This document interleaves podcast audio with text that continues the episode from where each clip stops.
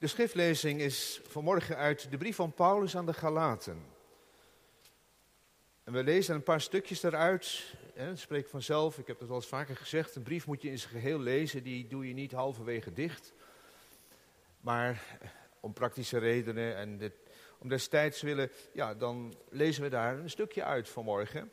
En ik moedig u aan en jou aan om daar deze week nog eens wat verder in door te lezen. Bij alle andere programma's die er al zijn en, en bijbelstudies en wat je ook allemaal nog kunt doen. We lezen nu een stukje uit Galaten 1, de versen 1 tot en met 9. Paulus, een apostel, geroepen niet vanwege mensen, ook niet door een mens, maar door Jezus Christus en God de Vader, die hem uit de doden opgewekt heeft, en al de broeders die bij mij zijn aan de gemeenten van Galatië. Genade zij u en vrede van God de Vader van onze Heer Jezus Christus, die zichzelf gegeven heeft voor onze zonden, opdat hij ons zou ontrukken aan de tegenwoordige slechte wereld, overeenkomstig de wil van God. En Vader, hem zij de heerlijkheid in alle eeuwigheid. Amen. Ik verwonder mij erover dat u zich zo snel afwendt van hem die u in de genade van Christus geroepen heeft naar een ander evangelie, terwijl er geen ander is. Al zou er ook, al zijn er ook sommigen die u in verwarring brengen en het evangelie van Christus willen verdraaien. Maar zelfs als wij of een engel uit de hemel u een evangelie zou verkondigen anders dan wij u verkondigd hebben, die zij vervloekt.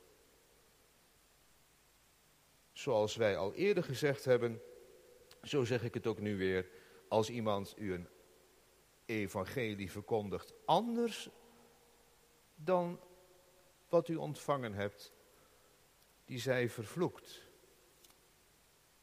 Lezen verder in hoofdstuk 2 vanaf vers 11. Paulus heeft dan geschreven over hoe hij zelf in het geloof staat, wat het voor hem zelf betekent. Maar dan komt hij hier met een voorbeeld hoe het ook soms heel anders kan gaan. Dat mensen toch, toch hun, hun hoop weer op iets anders zetten en uit andere wetten gaan leven dan uit het geloof in Christus. Vers 11. Maar toen Petrus naar Antiochië gekomen was, ging ik openlijk tegen hem in, omdat hij te veroordelen was. Want voordat er enkele uit de kring van Jacobus gekomen waren, at hij samen met de heidenen. Maar toen zij kwamen, trok hij zich terug en zonderde zich af uit vrees voor hen die van de besnijdenis waren. En ook de andere Joden huichelden met hem mee, zodat zelfs Barnabas zich door hun huichelarij liet meeslepen. Maar toen ik zag dat zij niet juist wandelden overeenkomstig de waarheid van het evangelie, zei ik tegen Petrus in het bijzijn van allen, als u die een Jood bent, naar heidens gebruik leeft en niet naar Joods gebruik, waarom dwingt u dan de heiden op de Joodse manier te leven? Wij die van nature Joden zijn en geen zondaars uit de heidenen, weten dat een mens niet gerechtvaardigd wordt uit de werken van de wet, maar door het geloof in Jezus Christus. En ook wij zijn in Jezus Christus gaan geloven. Opdat wij gerechtvaardigd zouden worden uit het geloof van Christus. En niet uit de werken van de wet. Immers, uit werken van de wet wordt geen vlees gerechtvaardigd. Maar als wij, die in Christus verlangen gerechtvaardigd te worden, ook zelf zouden blijken zondaars te zijn, is Christus dan een dienaar van de zonde? Volstrekt niet. Want als ik dat wat ik afgebroken heb weer opbouw, dan bewijs ik daarmee dat ik zelf een overtreden ben. Want, en dat is het begin ook van met name de concentratie van waar het vanmorgen over gaat. Want ik ben door de wet, voor de wet gestorven, opdat ik voor God zou leven. Ik ben met Christus gekruisigd.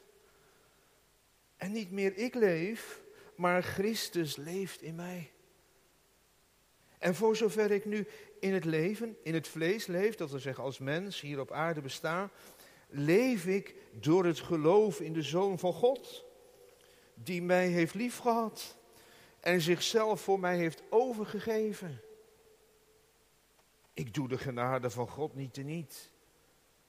Want als, ik, als er gerechtigheid door de wet zou zijn, dan was Christus te vergeefs gestorven. Tot zover de lezing uit de brief van Paulus aan de Gelaten. Dit is het woord van God. Zalig die het woord van God hoort en dat ook ontvangt, dat gelooft en daar het leeft. gemeente van ons Heer Jezus Christus en alle die aan ons verbonden zijn, waar dan ook en wie ook. Ze was altijd een goede sporter. Ze probeerde het uiterste uit haarzelf te halen. Vrolijk en nuchter. Echt een, hè, iemand zei van ik ken geen Amsterdammer die... Uh, die nuchterder is dan, dan, dan zij. Zo beschrijven twee studentenvrouwen hun vriendin Claudia. Claudia van Lieshout uit Eindhoven.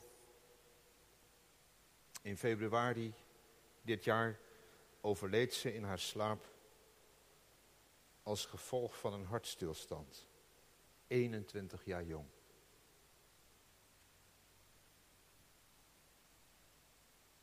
Om de mooie herinneringen van hun vriendin levend te houden,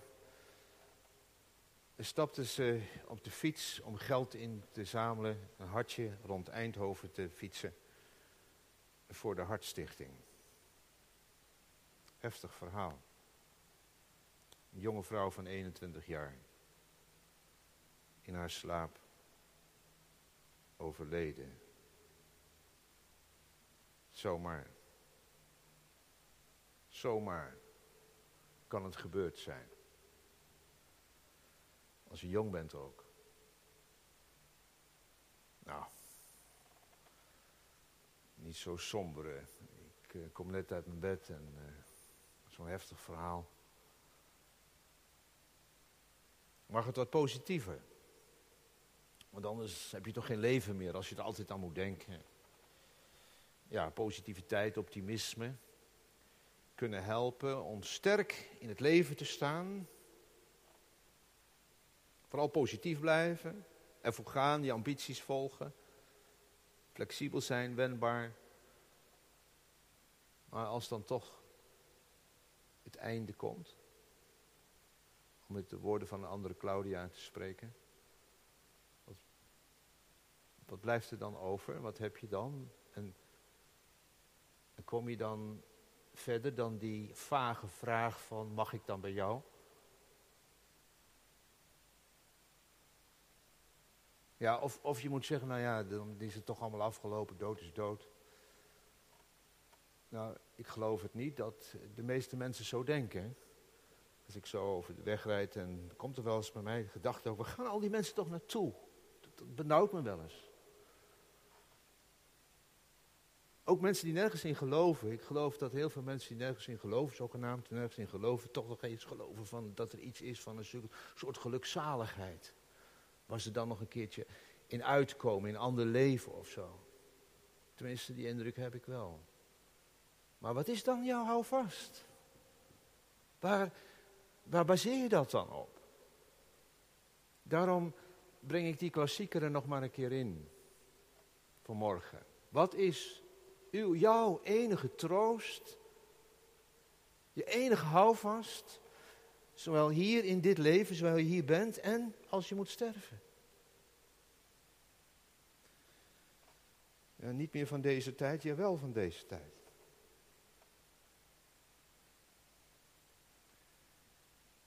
In de brief van Paulus aan de gelaten gaat het er ook over.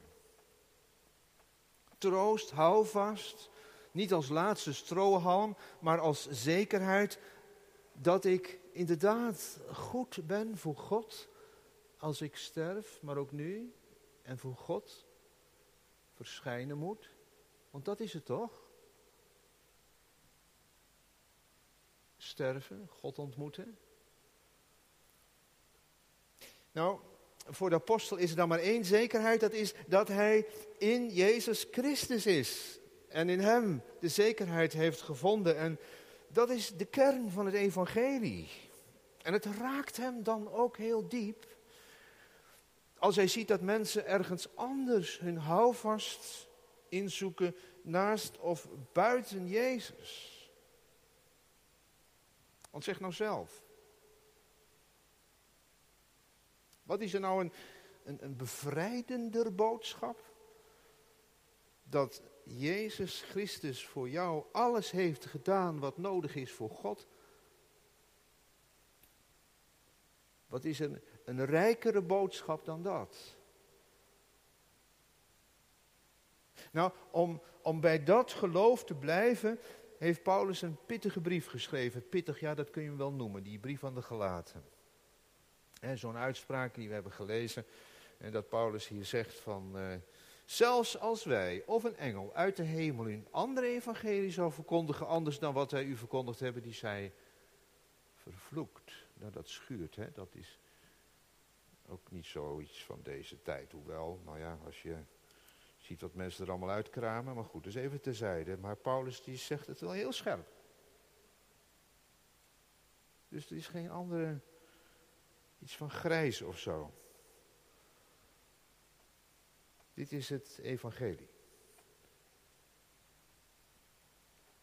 En Paulus die zet dat ook hier neer in deze taal om te voorkomen dat dat evangelie vaag en sleets gaat worden. Oh ja, dat kennen we dat verhaal, dat weten we wel. En het mooie is, dat vind ik dan ook, dat Paulus hier niet een soort theologische verhandeling geeft, maar dat hij zichzelf er helemaal in betrekt. Er helemaal in meeneemt. Ja, ik was ook zo'n zo'n strebertje. En een hele erger ook nog wel. Ik zat echt op de toer van ik moet het zelf maken. Ik moet er zelf wat van maken. En zo is het ook eigenlijk weer heel modern, want dat, dat willen we toch ook allemaal wel zo'n beetje ook zelf doen en er zelf wat van maken en zelfbeschikking. Nou, Paulus dus ook op zijn manier. Ja, hij was zich ervan bewust dat hij niet zomaar rechtvaardig was voor God, hij deed er alles aan om zulke hoog mogelijke rapportcijfers te halen. Tienen voor God. Tot de vervolging van christenen aan toe. Voor een extra bonus. Maar hij zegt aan het begin van deze brief, daar ben ik, lieve mensen, radicaal van genezen. Daar heeft God mijzelf van afgeholpen. Ja, hoe dat dan eraan toegegaan is, zo in die bekering van, van Saulus, dat kun je, kun je nalezen in de handelingen van de apostelen. Een zoekterm, bekering van Saulus. Dat ga ik dus ook allemaal niet nu herhalen. Kun je zelf nalezen. Maar let dan ook daarop, dat hoor ik Paulus ook zeggen, mijn bekeringsgeschiedenis is niet de norm. Mijn verhaal is niet bepalend voor zoals jij dat dan ook maar moet beleven. Nee, dat Jezus Christus, lieve mensen. En ik zeg het hier, ik zeg het hè, ook, ook nee, iedereen die dat hoort. Dat Jezus Christus in, in u en jou leeft. En dat je het leven hebt in Hem. En dat Hij in jou groeit. Paulus noemt het hier ook gestalte krijgt. Meer betekenis krijgt. En dat anderen ook iets in jou gaan zien van de Heer Jezus. Daar gaat het om. En dus niet weer terugvallen. En daar is de apostel heel scherp op in deze brief aan, aan de gelaten brief. In een soort activisme. Wat voor soort activisme dat dan ook is. Iets voor God willen neerzetten iets voor God willen opbouwen. Kijk eens, kijk eens, dat, dat doen wij. Alsof het houden aan allerlei regels en wetten jullie een beter christen gemaakt. En dan gebruikt Paulus dat voorbeeld van dat uh, voorval in Antiochië. Uh, maar een of andere gemeentedag of gemeenteavond of vergadering. En er zaten bij elkaar. En Petrus en Barnabas, die was daar ook. Die waren daar ook. En uh, ze zaten met elkaar gezellig aan een tafeltje te praten over... Nou, natuurlijk zal het ook wel over, over, die, over die Messias, de Heer Jezus, gegaan zijn. En, en, en ineens er komen daar door de deur een paar broeders binnen van de groep van Jacobus. Ze zien het gelijk, ze komen uit Jeruzalem. En Petrus en Barnabas en ook andere Joodse mensen die met christenen uit de heidenen zaten te praten aan die tafeltjes. Hè, jonge christenen net tot geloof gekomen waren, die, die verschieten van kleur en die, die gaan gelijk van het tafeltje weg. En die gaan bij hun Joodse broeders zitten. Want ja, ze zijn een beetje bang voor die kritische ogen van, nou, wat zullen ze wel van denken dat wij zomaar met die heidenen praten. Hoor je dat een beetje net als de Heer Jezus, die de Heer Jezus die at met tollenaren en zondaren en toen keken de fariseeën door het raam en zeiden, wat is dit?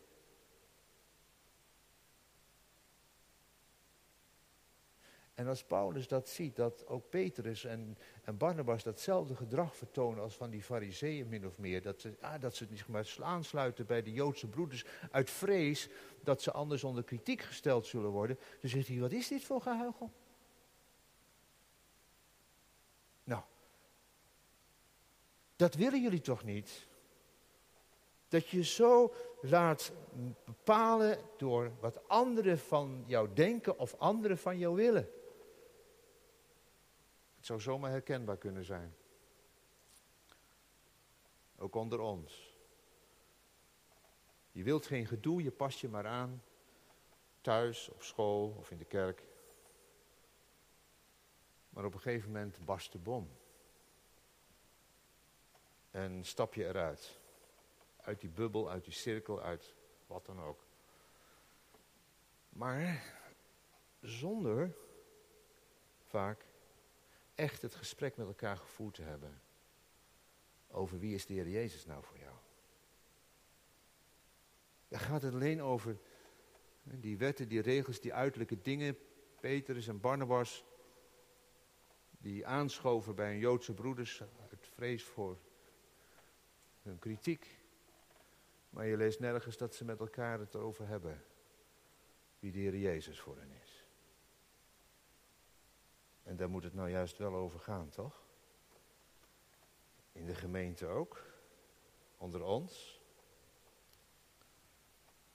Het geloofsgesprek over die kern, over die inhoud. Want of je nou of je nou jezelf behoudend of traditioneel noemt, of meer vooruitstrevend vindt, of zijn we niet allemaal een beetje geneigd om onszelf als norm te zien voor anderen? Maar zo hebben we elkaar ook heel snel in een hokje geplaatst. En dat gebeurt overal. Geframed als de een hopeloos ouderwets. En de ander veel te evangelisch, veel te dit en veel te dat. Maar niet ik. Maar hij. Niet ik met mijn vasthouden aan de traditie en mijn zorg voor dat hellend vlak. Ook niet ik met mijn voorkeur voor andersoortige diensten en meer ruimte voor aanbidding en getuigenis. Laat ik het maar allemaal heel concreet noemen. Want het is eigenlijk allemaal maar ik. En dan ben ik het. Die dit vindt en dat vindt.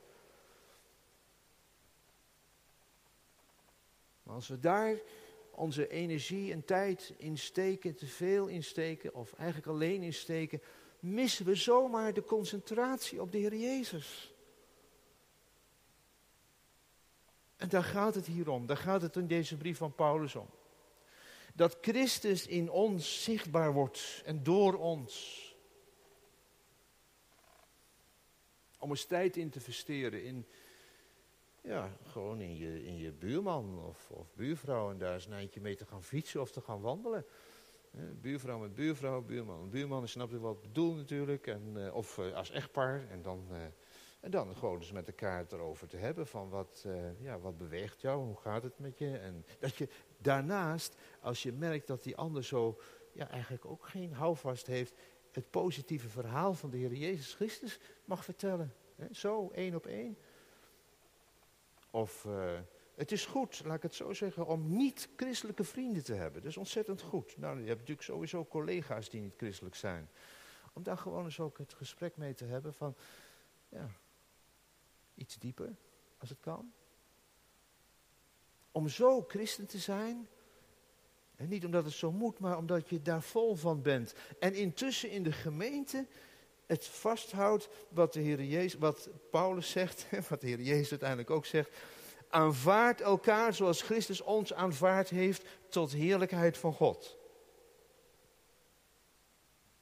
dat is de aanvangstekst.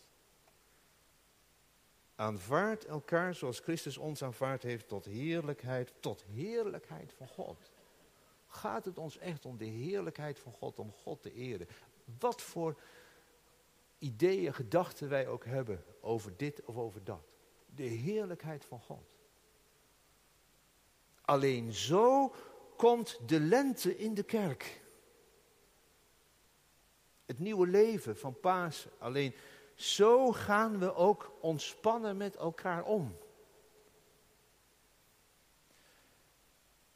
En kunnen we elkaar op een ontspannen manier de ruimte gunnen en geven voor allerlei vormen en vieringen.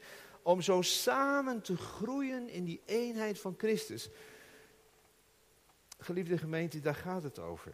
En daar gaat het om. Ik citeer dat uit, uit de Everse brief. Dat Paulus dat zegt, ook zo.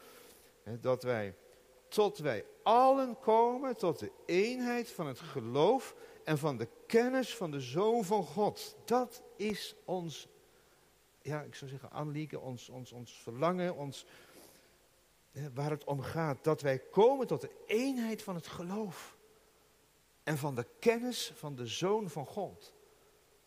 Tot een volwassen man, tot de maat van de grootte van de volheid van Christus. Dat Christus meer in ons gaat leven. En dan komen die andere dingen komen wel op zijn pootjes terecht. Alleen zo worden we ook als, uh, als ouderen aantrekkelijk voor de jongeren. Als, als, als, als, als onze jongeren zien, kijk nou zo, die, die oudere mensen in de gemeente, die zitten niet met elkaar allerlei dingen te bedenken van, nou ja, die, die spillen niet allemaal tijd aan aan bijzaken, maar die, die stralen iets uit van de Heer Jezus. En dan word je jaloers op. En dan gaan ouderen ook zien, die gaan ook jongeren waarderen, hè, dat ze op een eigen manier, een nieuwe manier, misschien andere manier, eh, God verheerlijken. Dat, dat, hè, dat, dat samen groeien in die eenheid van Christus. En zo gaat die prachtige paasbloem bloeien. Want ik noem het maar een paasbloem, een paasbloem van onze tekst. Want het is echt een prachtige bloem hè, die hier open gaat. Dat Paulus hier zegt, want ik ben door de wet, de wet gestorven opdat ik voor God zou leven. Ik ben met Christus gekruisigd. En niet meer ik leef, maar Christus leeft in mij. Dat is het, hè. Christus leeft, niet meer ik leef. Ik ben met Christus gekruisigd. Wat bedoelt hij daarmee? Dat is niet zoiets van, ik heb op een gegeven moment toch maar besloten om een discipel van Jezus te worden. Of dat we door anderen zeggen, ja maar je moet allemaal discipelen van Jezus zijn. Nou, je moet het wel eerst worden. Dat je ook, ook eh, weet dat, dat de Heer Jezus voor jou is. Of dat je dan zegt, ja maar nou ga ik Jezus zo navolgen. Ja, nee, dat zegt Paulus hier niet. Die ik, hè, die ik gaat eruit. Niet ik, maar hij. Ik ben met Christus gekruisigd. Niet van, kijk, mij is goede christen zijn, maar ik ben met Christus gekruisigd. Want lieve mensen, het is toch je reinste genade. En zo hoor ik dat Paulus zeggen. Wat er met mij is gebeurd. Wat is dan die genade? Nou, dat mijn ogen ervoor open gegaan zijn. Toen ik nog Toen ik nog in mijn zonde was. Toen ik nog ook in die zonde zat van mijn oude mens, van die oude modus ook. Om zelf een goed mens te worden. Toen ik nog in de modus zat van de zelfbeschikking.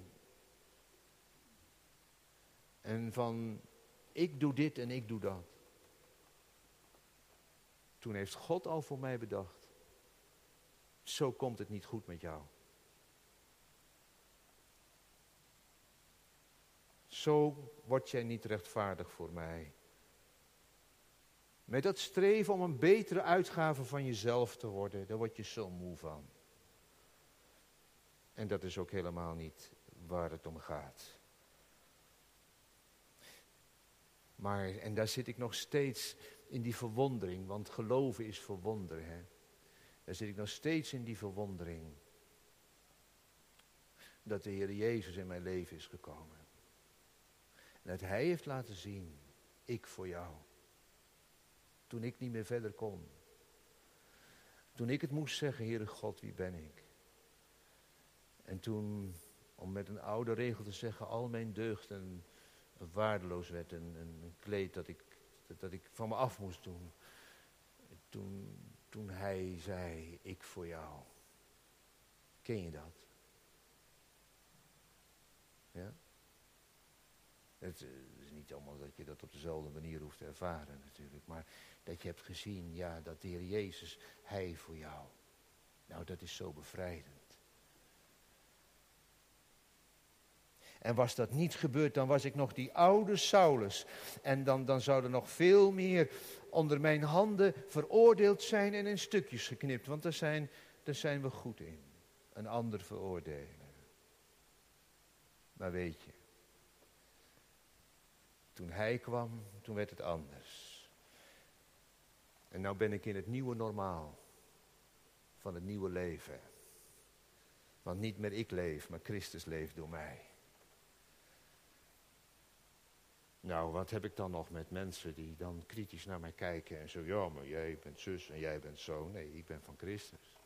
Dus niet dat erboven staat, maar gewoon dat je zegt, nou, dit is nou mijn, dit is mijn leven, de Heer Jezus. En dan krijg je zoveel liefde voor een ander. En dan ga je het ook een ander gunnen natuurlijk. En dan zeg ik het ook tegen jou. En ja, ik, weet niet hoe jij kijkt en luistert op dit moment. Maar soms kun je ook denken dat jij niet goed genoeg bent. En dat jij niet goed genoeg bent voor je vrienden. Als je gedisliked bent op eh, Instagram voor de zoveelste keer. En je ligt eruit. Als je gevoel hebt dat je het voor God verknald hebt. Helemaal verknald hebt. Totaal verknoeid hebt. Dan zeg ik jou vanmorgen, God kijkt anders naar je. Hij kijkt ook anders naar je dan, dan jij naar jezelf kijkt. Nee, hij komt niet tegen je zeggen van dat je zo'n pareltje bent en dat je een knikkertje bent waar niks aan markeert. Hij kijkt eerlijk naar je. Hij weet waar het telkens fout gaat en waar je telkens ook mee de fout in gaat. Hij weet van jouw twijfel. En van die wanhopige zoektocht naar jezelf soms. Wie ben ik? Hij nodigt je uit vanmorgen om bij God te komen. Kom maar. Kom maar bij mij. En zeg het maar. Je twijfel, je vragen, je, waar het fout ging en wie je bent. Of als je niet weet wie je bent. Maakt niet uit. Weet je, voor jou is de Heer Jezus gekomen. En Jouw identiteit ligt niet in wat jij denkt dat jij zelf bent of voelt of in jouw geaardheid, maar in de Heer Jezus. Ik verkondig jou, als je nu zegt, o God wees ook mij genadig, dat jij bent vergeven. Jij bent vergeven. Jouw probleem heb ik tot mijn probleem gemaakt, zegt God. Niet hoe jij jezelf ziet, maar hoe ik jou zie, is doorslaggevend. En, en de reinheid van Jezus is jouw reinheid en de heiligheid van Jezus, jouw heiligheid, als je op Hem vertrouwt. kom maar. Nee, dat betekent niet leef maar raak. Paulus heeft zijn identiteit in de Heer Jezus gevonden. Dat betekent dat de Heer Jezus ook voor hem gaat stralen. En dat hij het gaat uitleven. Niet meer ik leef, maar Christus leeft in mij. En voor zover ik leef, leef ik dat door het geloof in de Zoon van God. Door de Zoon van God. En het geloof van de Zoon van God mag je ook vertalen. Dat is het geloof dat de Heer Jezus mij gegeven heeft. Het geloof dat hij ook zelf heeft voorgeleefd. Tot in de nacht van de Godverlatenheid toe. Mijn God, mijn God, waarom hebt u mij verlaten? En zo heeft hij mij erdoor geloofd. En hij is nu mijn leven. En het hem leef ik. En dan kunnen mensen zeggen, ja, maar dat is mooi makkelijk, want je vraagt maar om vergeving en dan, dan kun je weer verder. En dan, dan is er verder niks aan de hand. Nee, dan maak je een karikatuur van het evangelie. Dat zegt hij dan ook in hoofdstuk 17, of in vers 17 en 18. Ik ben gestorven voor de wet en die kan mij niet meer aanklagen. Maar ik vertrouw dat de Heer Jezus alles voor me is. En denk dan maar niet dat het dan een, zomaar even een los leventje is. Maar dan ga je dat ook uitstralen. Dan leef je ook het leven van Christus. En dan gaat Hij in jouw bestaan ook gestalte krijgen. Toen Hij gescholden werd, schold Hij niet terug. Hij heeft nooit een lelijke berichtje gestuurd, toch? Zijn gezindheid wordt mijn gezindheid. Op die bodem groeit de vrucht van de geest. de kinderen mogen dat tekenen en inkleuren thuis in je kerkboekje. De vrucht van de geest groeit in de bodem waar Christus Jezus in je hart is. De vrucht van liefde, van, van blijdschap, van, van vrede, van geduld, van vriendelijkheid, van goedheid, van geloof, van zachtmoedigheid, van zelfbeheersing. Dan ga je ook bidden voor die twee vriendinnen die hun vriendin Claudia verloren zijn. Dat ook zij de liefde van de Heer Jezus mogen kennen. En misschien nog een extra hartje om Eindhoven fietsen. Want geloof is door de liefde werkend, toch? Ja? Amen.